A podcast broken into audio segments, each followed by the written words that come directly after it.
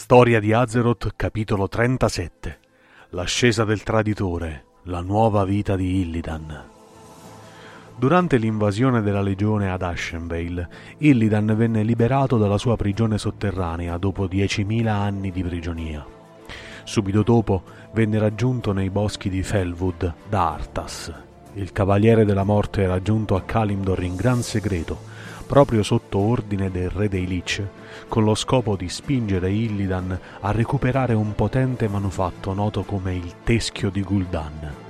In questo modo Arthas sperava di far uccidere il Natrezim Ticondrius, indebolendo così sensibilmente le forze della legione.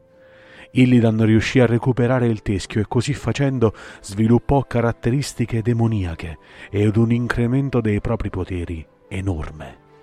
Il cacciatore di demoni acquisì anche alcuni dei vecchi ricordi di Gul'dan, e in particolare quelli della tomba di Sargeras, la grande struttura dove la guardiana Aegwin aveva sigillato l'avatar del titano oscuro centinaia di anni prima. Nuovamente libero, Illidan cercò così di trovare il proprio posto su Azeroth. Tuttavia, Kil'jaeden trovò Illidan e si presentò da lui proponendogli un patto. L'Eredar si dimostrò irritato dalla sconfitta di Archimonde sul monte Aishal, ma le sue preoccupazioni maggiori erano rivolte altrove.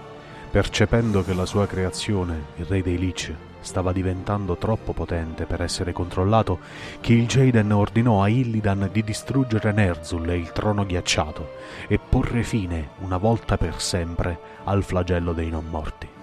In cambio Illidan avrebbe ricevuto un potere indicibile, oltre ad un posto tra i più grandi comandanti della legione infuocata.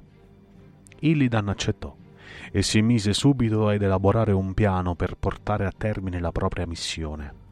Il cacciatore di demoni sapeva che avrebbe avuto bisogno di un potente artefatto per distruggere il trono ghiacciato, e così usando le conoscenze acquisite dai ricordi di Gul'dan si mise alla ricerca della tomba di Sargeras per cercare di impossessarsi dei poteri al suo interno. Ma Illidan non poteva certo far tutto da solo.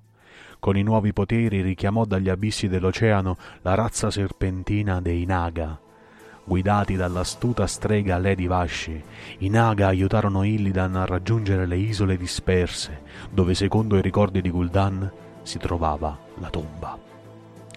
Intanto, mentre Illidan partiva con i Naga, la custode Maiev Shadowsong iniziò a dargli la caccia. Maiev era stata la carceriera di Illidan per diecimila anni e bramava la prospettiva di ricatturarlo. Tuttavia Illidan superò in astuzia Maiev e le sue guardiane, riuscendo ad impossessarsi di un manufatto chiamato Occhio di Sargeras. Con il potente occhio in suo possesso, Illidan viaggiò verso i regni orientali e si diresse alle rovine della città magica di Dalaran. Rafforzato dai flussi di potere che ancora permeavano la città, Illidan usò l'occhio per lanciare un incantesimo distruttivo contro la cittadella del re dei Lich Crown, nel lontano nord.